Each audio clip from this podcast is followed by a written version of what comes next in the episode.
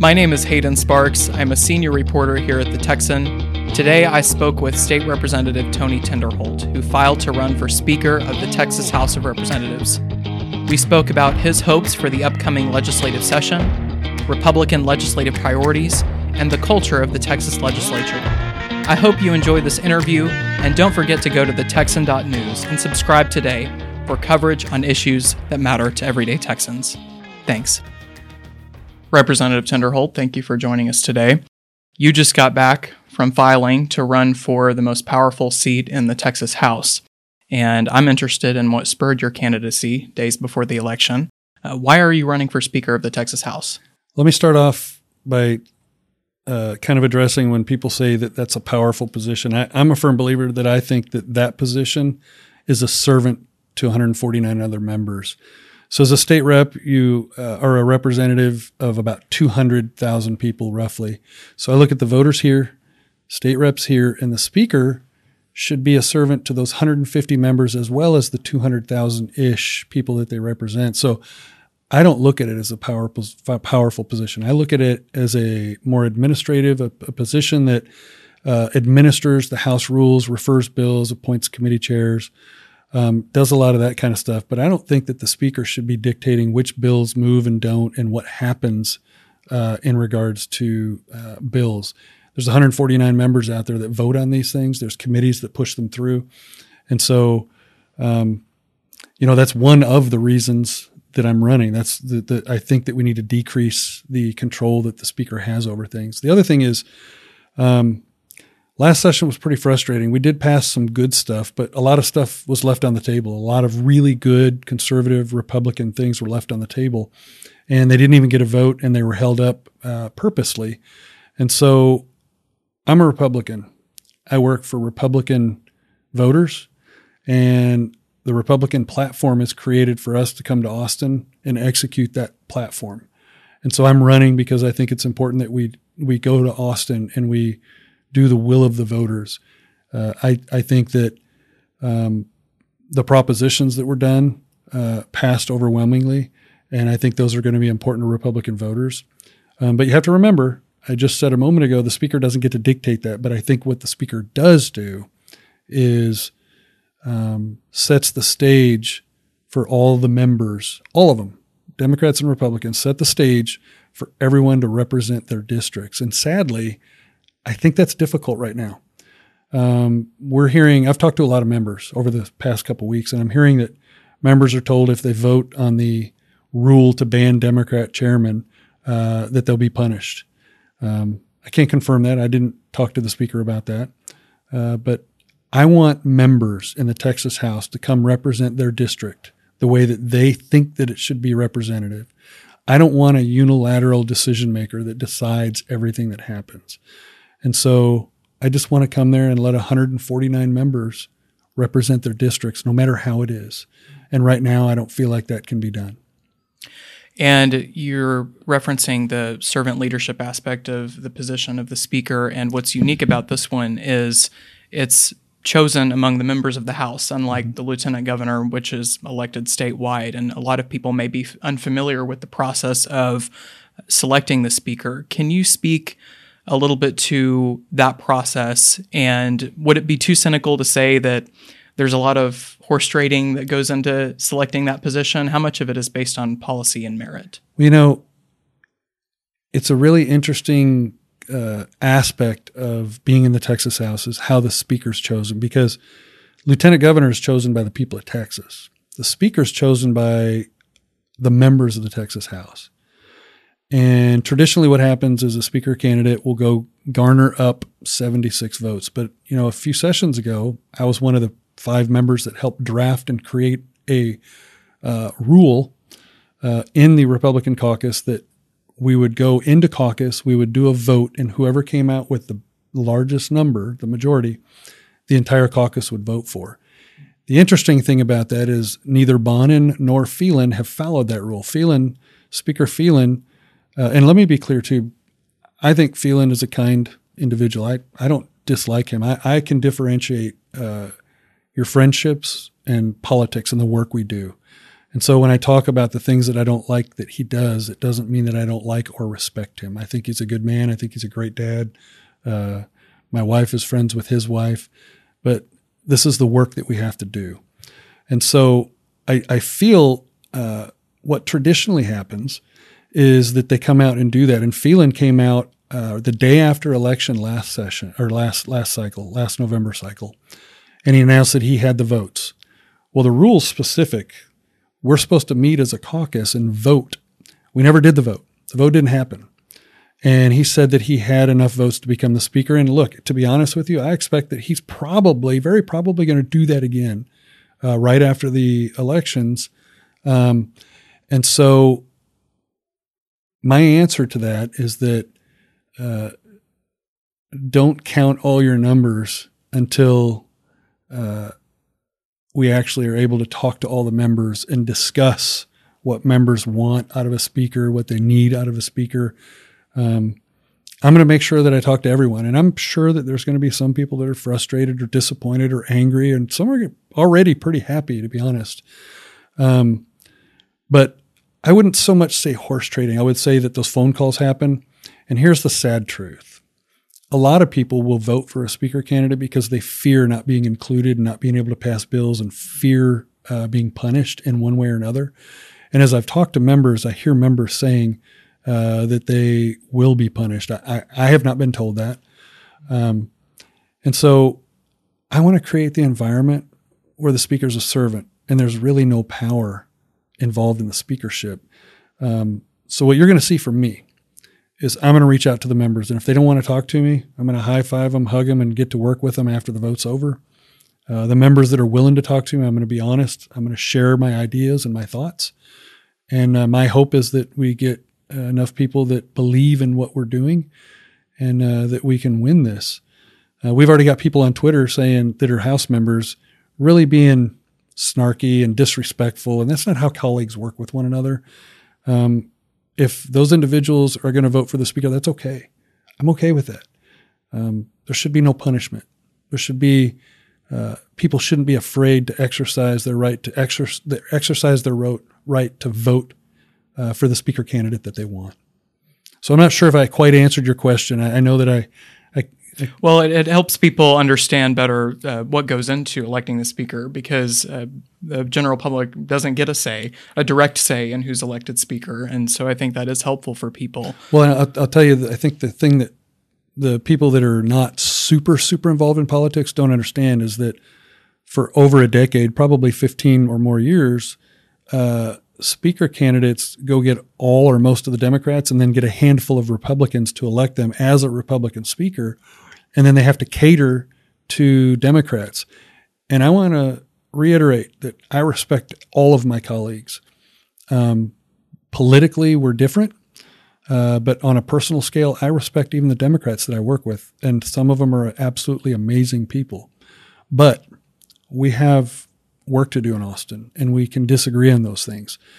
And what it, what's traditionally happened is, and it happened just this last time, when he announced that he had the speaker candidacy won the day after election, he had to go over and he got Democrats to assist him.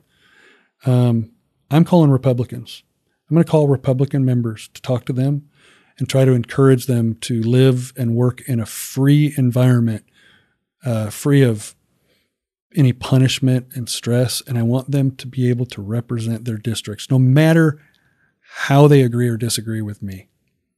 You've focused your candidacy on a proposed rule that was raised during the rules discussion last session to only allow members of the majority party to serve in committee chairmanships. And uh, it was overwhelmingly defeated um, when it was raised for a vote. But I want our uh, viewers to understand uh, your position in terms of Republican priorities and why only Republicans should be committee chairs when the Republicans are in the majority, which they are expected to win again next week. Mm-hmm. Let me be clear. There are certain laws in place that say that a speaker candidate cannot state exactly what they will do, who they will hire, who they will appoint.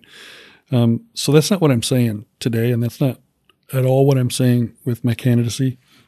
What I am saying is that last session, the rule came up, and I voted for it. And that was before eighty-one percent of Republican primary voters told Texas that they don't want Democrat chairs. So as a House member, if and when that rule comes up, as a House member, I'm not talking about being a speaker. As a House member, I'm saying I will vote for that. There will be no fear-mongering with me. I'm voting for it. They can punish me. They can do whatever they want, whether I'm the speaker or not. I, as a House member, would vote for that. But again, as a as a speaker candidate, I can't come out and tell you what I would or would not do once I become speaker. Of course. And uh, without forecasting what you personally would do as speaker, uh, I do want to get into the substance of that debate on the rule itself. As a House member, you uh, voted for it, and there were a handful of others who did support it as well. But one of the arguments that intrigued me was by uh, your colleague, Briscoe Cain, who's one of the m- most conservative members in the House. And he feared that it would make the Texas legislature function more like D C. Yep. And I, I wonder what your stance on that is and how much credence you give that concern. You know, I hear that a lot. And I think if we talk to Briscoe today, he might be in a little bit different place. I, I can't confirm whether he would or wouldn't. Um, and I respect members. I respect the members when they disagree with me. But I'll tell you that uh, the Democrats left last session. Where did they go? They got in an airplane with beer. They went to Washington, D C. Their policies here in Texas are no different than the policies in Washington, D C. I know a lot of those members, and I like them. But their policies are horrific for Texas and for America. They're going to tell you that they never wanted to defund the police. I disagree. They're going to tell you that they want everyone to be able to vote. Well, they want to be able to do things during voting cycles that you and I don't think are okay. Um, several of them would have... that when they left, uh, they collected per diem from taxpayers in the state of Texas of two hundred twenty-one dollars a day, and they were not in Austin at their job doing their work. I look at that personally as theft from taxpayers. And look, laws are simple. When you steal over twenty-five hundred dollars, it can be considered a felony in the state of Texas, and they were not held accountable. So my, my short answer is that the Democrats in Texas are not different than the ones in Washington, D C. We just know them better. We work with them every day, and they're they're kind and they're they're great people. But the policies that they push are no different than the ones in Washington, D C. And so I think that argument, um, I, I'm not going to speak for Representative Cain, but I think he could be in a different place. I think that that might be something you want to ask him. But um, I think we can operate in the Texas House with any of the rules that are passed or not passed in a respectful, functional way, free of fear, free of intimidation, and free of just representing your district the way that speakers have said in the past, but they haven't really meant. And uh, you mentioned some of the policies that Democrats support. Uh, you proposed... I mean, look at the border. You did, yeah, and you pro- you proposed a resolution. I want to, and we can talk about the border too, but I want to reference quickly. Uh, you proposed a, a resolution uh, that that would have imposed consequences and uh, would have at least allowed uh, the House to uh, act on the the quorum break, and so that there were consequences in place. And, and I don't believe the House Admin Committee acted on that. Um, but I, I wanted to get your comment briefly on um, on. what you think should be done in the future to prevent lawmakers from just picking up and leaving when the policy debate isn't going their direction. Well, I mean, that speaks to the integrity of doing your job. Um, we're not paid much in the state of Texas to be legislators. We do it because we feel an obligation to the people to service. But we're paid six hundred dollars a month after taxes. Probably the average person is two hundred dollars or three hundred dollars is my guess. But when we're getting per diem, to be in Austin, in the Capitol, on the House floor, voting, debating, sometimes fi- fighting, sometimes hugging. That's our place of duty. I spent twenty-one years in the military. Can you imagine what would have happened if I just decided that I was not going to go to my place of duty? I got per diem when I would do temporary duty in other places like Panama, Iraq, I would go to places like that. I wouldn't have my job anymore. They would consider that theft. I'd be fired if I didn't show up to my place of business. And that's exactly what they did. And so the resolution that I put forth was to hold them accountable. And it wasn't to hold Democrats accountable. It was to hold anybody current and future that decided that because they didn't like the debate that was happening, because they thought they might lose, that they'll lay, leave their place of business, leave their duty, and go somewhere else, Washington, D C, and try to fight on their own in a place that they can't get the work of Texas done in Washington, D C Capitol. We do work for Texans in the Texas House. And so my resolution was intended to hold them and any Republican in the future that might do it. Uh, it was a nonpartisan. And I think we should still probably do something to put something in place so that if Republicans or Democrats or any independent that were to get elected, that if they don't like what's going on in the Texas House floor, that they're held accountable if they decide to leave so that they don't have to vote. I mean, it was really that simple. And every day for twenty minutes, sometimes an hour, I had to fight the parliamentarians. I fought them every day to try to get them to enforce the rules the way that I thought the rules should be enforced. And look, that's another tough fight that people don't realize. Uh, the inside baseball, the scoop on Texas House floor is the parliamentarians have their thoughts and ideas of how to interpret the rules. We have our thoughts and ideas, and then there's precedent. Um, I don't always agree. I sometimes think that partisan politics and protecting the speaker, and look, speakers I'm sure that speakers in the past have probably told parliamentarians what to do and not to do. Um, I don't know what Speaker Phelan has done or not done, but I know that uh, I disagreed with those parliamentarians every day of special session when I wanted to hold those Democrats accountable. And it's disappointing, uh, but as a member, you have to be honorable and respectful, and, and you got to respect others' thoughts and ideas. And the end of, end, end of the end of the story is that once the parliamentarians speak and the speaker gavels down on something, that's the decision that's made, and you have to respect it. But, and I really wish we could have done something to hold them accountable and hold us and anyone else accountable in the future. It just wasn't successful. And I'm thinking that we're probably going to bring up as a member, I'll, I'll bring something up. Um, if I end up becoming the speaker, I'm sure that someone else will bring similar resolutions forward. I've asked you to rehash last session a lot, but I do want to look forward to next session mm-hmm. as well. And uh, Republican delegates at the state convention this summer uh, prioritized not only the, the Democratic committee chair issue and uh, focusing that on Republicans, but they also prioritized what uh, proponents characterize as gender-affirming care and what uh, opponents would say is child abuse and, and mutilation. Uh, but all comes down to gender and sex change procedures and, and therapies on children. Mm-hmm. And Republicans are, are very adamant about uh, prohibiting that. What do you think the odds are of getting a bill like that uh, across the finish line uh, with the current leadership? And, and what, what is your belief in terms of where that should be listed on the priorities in the next session? So as far as Republican priorities go, that's pretty high on the list. And interestingly, it's pretty high on the list of a lot of Republican elected officials inside that building. I'm convinced that the Senate will pass that bill and several other priorities over to the Texas House early in session. I'm convinced that the current speaker does not like that bill. I'm also convinced that that, along with many other priorities, will die either in committee, in calendars, and will never see the light of day. Um, I think it comes down to that simple principle I mentioned a minute ago. State representatives, their elected officials in the Capitol, don't set the priorities. We come to Austin to execute those, to try our hardest to get those passed as clean as possible. Sadly, I think that people are influenced through fear and intimidation to do or not do things, to kill bills, to water bills down, to not hear bills. Um, on the floor when a bill comes, sometimes there's uh, things that happen on the House floor where there's members putting pressure on them. Sometimes leadership does it um, to try to kill and water down bills. So sadly, I think there's going to be a lot of bills um, this next session that Republicans are really excited about that may go nowhere.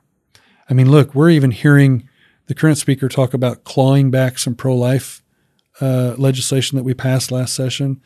Um, I think that... Are you referring to adding exceptions to I, the I am, Human Life Protection Act? I am. I think we'll see uh, the leadership try to add uh, some regulations to gun ownership. Um, you know, I, I think in sixty or what, what are we, fifty, sixty days from session, I can't remember, but we're per, we're getting pretty close, and we're going to find out pretty quick. Um, I think as I talk to members, one of the things that I'm telling them is, uh, you know, you're going to have to make the decision at some point who you're going to vote for. What you're going to get from me is a hug, a handshake, and let's get on with business, whether you vote for me or don't vote for me as speaker. Sadly, I think the current leadership team isn't doesn't have that same philosophy. I think uh, some of the members I've recently talked to are, are pretty fearful of voting for any rules that the speaker doesn't support and not voting for the current speaker. You've talked a lot about uh, the culture of the House and, and wanting to create a, a situation where the speaker is a servant and where members are free to propose ideas and they don't fear a reprisal or uh, any type of uh, ramifications for uh, adhering to their beliefs. Uh, you're a combat veteran and, and you've uh, never shied away from a fight. Uh, how far are you willing to take this candidacy? Are you, uh, are you prepared to uh, fight it out, figuratively speaking, on the House floor on, on the first day of session? What is your, uh, what is your plan for your candidacy? So, I mentioned earlier that I was one of the members that wrote the rule, the caucus rule, that's not been followed since we wrote it four or six years ago. It's not even, it's not been followed. Current speaker announced that he won the speakership the day after the November elections. We still hadn't had our caucus vote. Um, we're doing this on the House floor, period. We're going to have a vote on the House floor, and members are going to be able to have a choice. The choice is, do you want freedom to do what your district asks you to do? Do you want fear and intimidation, or do you want the freedom to do the job you were elected to do? Do you want someone that's in charge of you, or do you want someone that serves you? Do you want someone that helps you get reelected, or do you want someone that pushes you to do their agenda that's harmful to you in a primary election? So the short answer is we're having a speaker's vote.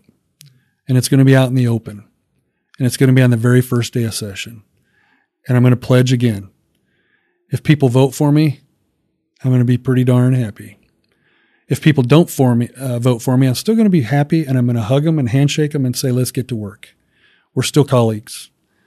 I pledge that I'm going to be respectful. I'm going to be truthful about things that I like and dislike in the current speaker. But I'm going to remain respectful, but that vote will happen one hundred percent on the House floor, no matter what intimidation level they push on me. Look, they're already tweeting mean tweets.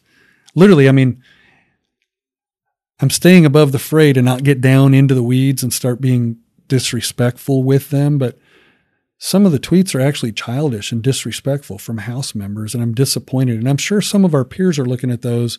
Uh, some of them are liking them. And I think they should reconsider, even if they're not going to vote for me, don't let yourself get suckered into looking unprofessional. We're held to a different standard. And that's what I want for Texas. And that's what I want for the Texas House. Well said. Well, Representative Tinderholt, thank you for taking time out of your, out of your morning to be with us. Our viewers, I'm sure, appreciate you. I know appreciate you. Thank you so much for being with us today. Thank you for your time. I appreciate you. Thank you to everyone for listening. If you enjoy our show, rate and review us on Apple Podcasts, Spotify, or wherever you listen to podcasts. And if you want more of our stories, subscribe to The Texan at the texan dot news. Follow us on social media for the latest in Texas politics, and send any questions for our team to our mailbag by DMing us on Twitter or shooting an email to editor at the texan dot news. We are funded entirely by readers and listeners like you, so thank you again for your support. Tune in next week for another episode of our weekly roundup. God bless you, and God bless Texas.